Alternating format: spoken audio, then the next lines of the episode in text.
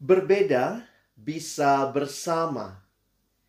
Kita bersyukur kepada Tuhan karena kita ada di bangsa Indonesia, bangsa yang besar, yang Tuhan karuniakan dengan segala macam keberagaman yang ada. Ada kurang lebih tiga belas ribu gugusan pulau yang ada di bangsa kita, dan juga ada kurang lebih seribu tiga ratus tiga puluh satu suku-suku bangsa yang ada di Indonesia, dan ada kurang lebih enam ratus dua puluh lima bahasa daerah yang ada di bangsa kita. Keberagaman ini menjadi satu hal yang kita syukuri kepada Allah, tetapi pada saat yang sama juga bisa menjadi ancaman, khususnya bagi mereka yang tidak senang dengan persatuan dan kesatuan bangsa kita. Orang-orang yang mementingkan suku mereka sendiri, agama mereka sendiri, ras ataupun golongan. Dan itulah yang juga kita saksikan di tengah-tengah bangsa kita akhir-akhir ini dengan berbagai macam pergumulan politik dan juga sosial yang terjadi di bangsa kita. Apa yang ingin sama-sama kita pelajari dari bagian firman Tuhan yang kita baca hari ini? Di dalam bagian yang kita baca tentang perintah supaya saling mengasihi. Demikianlah judul perikop dari Lembaga Alkitab Indonesia dari Yohanes lima belas ayat yang ke sembilan sampai dengan ayat yang ke tujuh belas yang sudah kita baca. Di dalam bagian ini kita melihat apa yang Tuhan sendiri sampaikan kepada murid-muridnya. Setelah di ayat satu sampai ayat yang ke delapan, Yesus menegaskan betapa relasi yang indah yang dia rindukan antara dirinya dengan murid-muridnya. Dia mengatakan, "Aku adalah pokok anggur dan kamulah ranting-rantingnya." Maka kita melihat selanjutnya Tuhan memberikan perintah untuk saling mengasihi. Satu perintah yang tentunya sangat penting di tengah-tengah kehidupan para murid yang segera sesudah mereka mendengarkan ini, Yesus mulai mengucapkan bagian-bagian perpisahan di dalam Injil Yohanes mulai dari pasal-pasal yang berikutnya. Di tengah-tengah kehadiran murid di dalam dunia, Yesus memberikan kepada kita Roh Kudus-Nya yang memimpin kehidupan para murid dan juga memampukan para murid untuk hidup di dalam kasih. Karena buah roh adalah salah satunya, kasih. Kasih harusnya nampak jelas dalam hidup orang-orang yang telah diperdamaikan dengan Allah. Demikian juga di dalam kehidupannya dengan saudara-saudara seiman. Ketika kita membaca apa yang Yesus sampaikan kepada murid-muridnya, seperti Bapa telah mengasihi aku, demikianlah juga aku telah mengasihi kamu. Tinggallah di dalam kasihku itu. Jikalau kamu menuruti perintahku, kamu akan tinggal di dalam kasihku, seperti aku menuruti perintah Bapa dan tinggal di dalam kasih-Nya. Kasih menjadi satu hal yang begitu penting dalam kehidupan orang percaya, yang juga merupakan ciri khas karakter hidup orang-orang yang telah diperdamaikan dengan Allah. Maka dia juga akan mengalami hidup yang indah dalam relasi dengan sesama. Hamba Tuhan, Pendeta John Stott mengatakan, manusia diciptakan untuk kasih, sebagaimana ikan diciptakan untuk air, maka manusia diciptakan untuk kasih, untuk mengasihi Allah dan mengasihi sesama. Bagian yang penting yang bisa kita perhatikan di dalam Alkitab kita, khususnya kitab Kejadian yang mencatat awal mula segala sesuatu. Sebelum kita melihat berbagai macam perbedaan yang kita sadari adalah sesuatu yang Tuhan izinkan terjadi. Maka kalau kita kembali melihat di dalam Kejadian pasal dua ayat yang ke delapan belas, firman Tuhan menyatakan, tidak baik kalau manusia itu seorang diri saja. Aku akan menjadikan penolong baginya yang sepadan dengan dia. Jika kita melihat ayat ini, setelah sebelumnya dikatakan semua yang Tuhan ciptakan itu baik, baik, baik, maka tidak baik kalau manusia itu seorang diri. Ini pertama kali di dalam Alkitab kita muncul kata tidak baik. Dan itu berkaitan dengan manusia yang diciptakan di dalam relasi dengan sesama. Rancangan Tuhan yang indah bukanlah untuk kita hidup seorang diri, tetapi kita bisa melihat apa yang Tuhan rancangkan, yaitu relasi dengan sesama.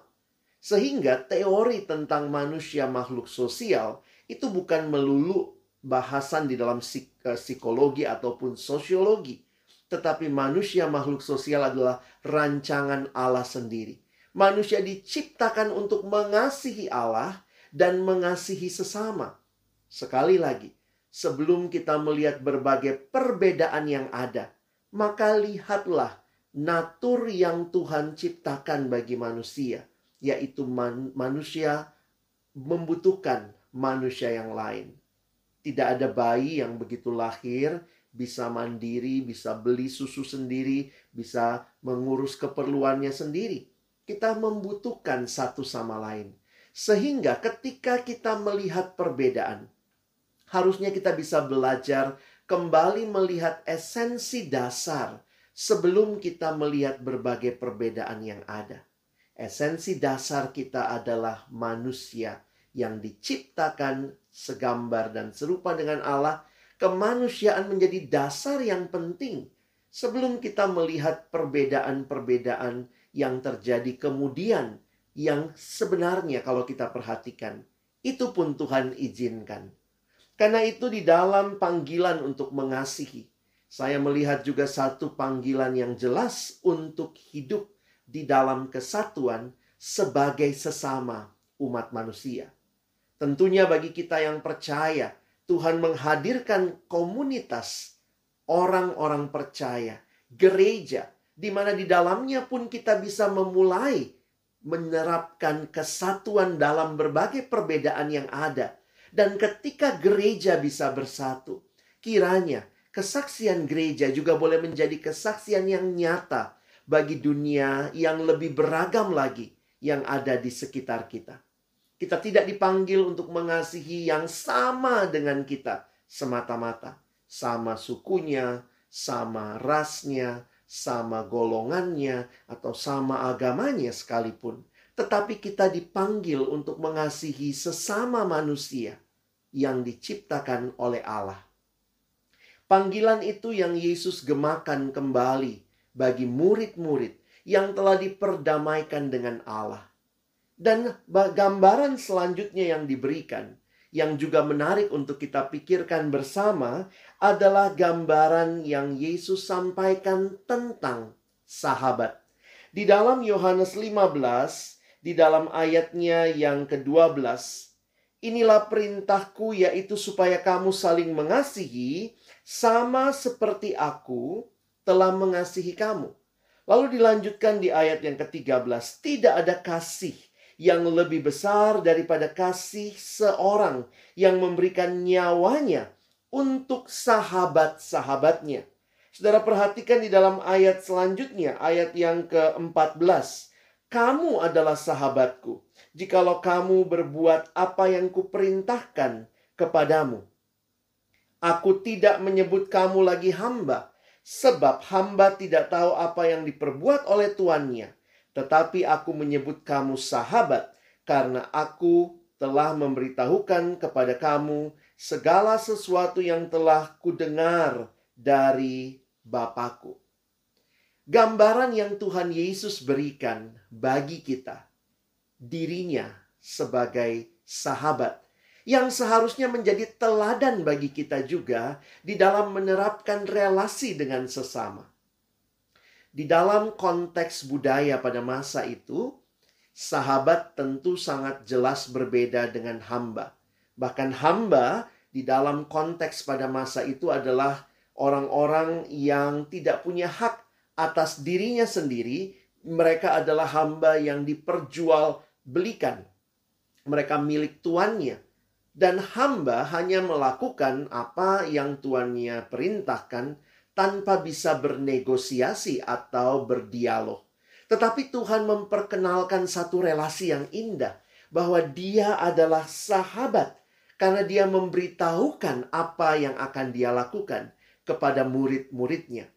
Gambaran ini sungguh memberikan kepada kita satu kesimpulan yang penting bagi kehidupan mengasihi yang sama-sama bisa kita bangun, yaitu kehidupan yang punya relasi seperti sahabat satu dengan yang lain. Panggilan ini Tuhan gemakan dan telah Ia teladankan dengan Dia memberikan nyawanya. Itulah satu hal yang sungguh luar biasa. Seorang sahabat yang rela memberikan nyawanya. Jika kita merenungkan akan gambaran ini, di tengah kepelbagaian yang Tuhan izinkan, maka kiranya panggilan untuk menjadi sahabat, sahabat yang belajar menerima, belajar terbuka, belajar untuk boleh melihat kebutuhan akan sahabatnya, menjadi satu panggilan yang penting di tengah-tengah kehidupan manusia. Kadang-kadang kita hanya mengenal kata kasih, tetapi mungkin kita bingung bagaimana mengekspresikan kasih itu. Gambaran yang Tuhan Yesus berikan menjadi gambaran yang penting untuk sama-sama kita pikirkan, kita renungkan, dan kita terapkan dalam kehidupan kita. Di tengah kepelbagaian, kita dipanggil untuk mengasihi.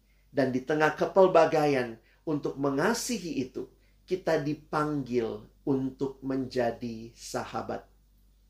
Jika kita memperhatikan apa yang terjadi di dalam Alkitab, kita melihat juga banyak contoh yang diberikan. Secara khusus di dalam jemaat mula-mula, ketika Tuhan menghadirkan komunitas orang-orang percaya, maka mereka adalah orang-orang yang saling berbagi apa yang mereka miliki. Mereka menjadi komunitas yang menerapkan persahabatan rohani. Tetapi kemudian jika kita melihat lebih jauh, sebagaimana bacaan dalam leksionari juga pada hari ini, di dalam Kisah Para Rasul yang pasal yang kesepuluh, ketika Petrus diminta oleh Tuhan untuk mengunjungi Cornelius, orang yang dari bangsa lain, tetapi dia takut akan Allah, maka perjumpaan Petrus dan Cornelius bukan hanya membawa ucapan syukur bagi Cornelius yang berjumpa dengan Allah, tetapi juga perjumpaan dengan Cornelius membawa perubahan bagi Petrus yang melihat bahwa kasih Allah tidak terbatas hanya kepada orang Yahudi saja. Kita dipanggil bukan hanya menjadi sahabat bagi orang-orang percaya, tetapi di tengah dunia yang membutuhkan sahabat yang sejati, biarlah kita boleh hadir menjadi sahabat dan membawa juga orang-orang dalam dunia ini mengenal sahabat yang sejati, Yesus yang bahkan rela menyerahkan nyawanya bagi orang-orang yang dikasihinya. Teman-teman yang dikasihi dalam Tuhan Yesus Kristus, panggilan seperti ini untuk mengasihi dan menjadi sahabat menjadi penting di dalam pergumulan bangsa kita akhir-akhir ini. Berbagai isu perpecahan karena hal-hal yang merupakan perbedaan yang sebenarnya Tuhan izinkan, kemudian menjadi hal yang memecah belah satu sama lain. Marilah kita sebagai orang percaya, sebagai pemuda, kita benar-benar bisa menerapkan kasih yang tulus untuk kemudian boleh belajar untuk menerima, belajar untuk mengasihi orang yang bahkan berbeda dengan kita. Tapi di sisi yang lain, saya ingin mengajak kita juga di dalam masa pandemi seperti ini. Di dalam situasi yang masih belum pulih seperti sedia kala, maka kita dipanggil juga untuk peka melihat kebutuhan di sekitar kita. Pertama-tama tentunya bagi orang-orang percaya di dalam lingkungan persekutuan kita. Adakah teman-teman kita yang mungkin mundur dari persekutuan sejak online ini? Mereka yang mungkin mulai menjauh, Mereka yang kita rindukan juga boleh kita jangkau kembali untuk boleh datang dan menikmati persekutuan dengan Tuhan dan dengan saudara-saudara seiman. Dan bahkan kepekaan untuk melihat pergumulan orang-orang yang ada di sekitar kita di tengah pandemi seperti ini. Biarlah Tuhan berikan hati yang belajar mengasihi, belajar peduli dengan apa yang menjadi pergumulan. Paling tidak, orang-orang yang dekat dengan kita, meskipun mereka berbeda. Mungkin tetangga kita, mungkin teman kuliah kita, mungkin teman kantor kita. Apakah kita juga menjadi sahabat yang belajar untuk memperhatikan kebutuhan mereka? Mungkin sulit bagi kita untuk langsung bisa tahu dan paham apa yang jadi kebutuhan mereka. Tapi mari kita mulai membangun relasi seperti seorang sahabat.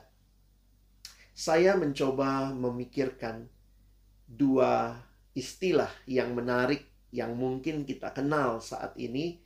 Yang pertama adalah istilah kontak dan yang kedua istilah connect. Ya, yang pertama kontak, yang kedua connect. Apa yang saya maksud dengan dua istilah ini? Kalau kita bicara H P, kita bisa lihat ada betul begitu banyak kontak yang mungkin kita miliki, orang-orang yang nomornya kita save di H P kita. Kita bisa scroll, kita bisa lihat kontak kita. Tetapi realitanya tidak semua kontak itu kita punya relasi atau kita connect dengan mereka. Sehingga tentu berbeda. Saudara bisa punya banyak kontak. Di medsos bahkan punya banyak teman, banyak friend, banyak follower. Tetapi apakah kita ada relasi dengan mereka? Mungkin kita perlu dengan sengaja. Setelah kita berdoa, meminta pimpinan Tuhan, mari kita belajar mulai memperhatikan. Tentu tidak bisa semua orang kita perhatikan. Tetapi orang-orang yang mungkin saudara secara khusus doakan, Tuhan taruh di hati, kita mulai membawa dari kontak menjadi connect. Mungkin kita bisa mengirimkan W A kepada mereka. Kita bertanya kabar, kita membuka percakapan, kita bertanya hal-hal apa yang bisa didoakan. Dan kemudian terjadilah connect, connection, relasi. Jadi kita tidak hanya punya banyak kontak. Dan saya membayangkan ketika setiap kita di situasi seperti ini, mulai belajar jadi sahabat, mengubah kontak menjadi connect. Kiranya kita pun boleh menghadirkan kasih Allah menjadi sahabat di tengah dunia ini, di tengah berbagai keperbedaan yang sangat juga dibutuhkan di dalam kondisi bangsa kita yang rentan dengan begitu banyak isu yang bisa memecah belah kita. Kasih itu menyatukan kita.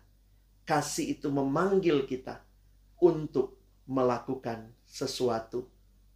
Dan Tuhan menutup bagian dalam Yohanes lima belas ini dengan kalimat di ayat yang terakhir, ayat yang ketujuh belas. Inilah perintahku kepadamu, kasihilah seorang akan yang lain. Betapa pentingnya perintah ini, sehingga kemudian Tuhan mengulanginya kembali. Kita dipanggil untuk mengasihi di tengah berbeda. Kita bisa bersama. Dan Tuhan memberi teladan dengan menjadi sahabat. Dia telah memberi teladan. Dan dia memanggil kita juga menjadi sahabat bagi sesama, bahkan bagi mereka yang berbeda dengan kita. Kiranya kita hadir dalam dunia milik Allah, membawa kasih Allah ini, mengubah orang-orang yang mungkin hanya sekadar kontak selama ini menjadi orang-orang yang kita mulai connect dan kita menjadi sahabat. Tuhan menolong kita mewujudkan kebenarannya di dalam keseharian kita. Amin. Mari kita berdoa. Tuhan, terima kasih banyak untuk firman-Mu. Terima kasih untuk teladan yang indah mengasihi yang Engkau nyatakan dan Engkau juga ingin kami murid-murid-Mu lakukan. dan engkau telah memberikan teladan yang indah bagaimana menjadi sahabat. Kami bukanlah orang-orang yang peduli dengan orang di sekitar kami. Kami dalam dosa begitu egois, Tuhan. Tetapi ketika kami berjumpa dengan Engkau, Engkau mengubahkan hati kami. Hati yang bukan hanya mengasihi Tuhan, tetapi belajar mengasihi sesama, bahkan di tengah-tengah berbagai hal yang berbeda yang kami miliki. Kami sungguh rindu ya Tuhan, kiranya Tuhan pakai kami di tengah-tengah bangsa yang pluralis ini. Kami dipanggil juga untuk menghadirkan kasih Allah bagi sesama kami, tetapi juga lebih luas bagi dunia ini, bagi bangsa kami. Terima kasih Tuhan, tolong kami bukan cuma jadi pendengar firman yang setia, mampukan kami menjadi pelaku-pelaku firman-Mu di dalam kehidupan kami. Kami bersyukur di dalam nama Tuhan Yesus Kristus, sahabat kami yang sejati, kami sudah berdoa. Amin.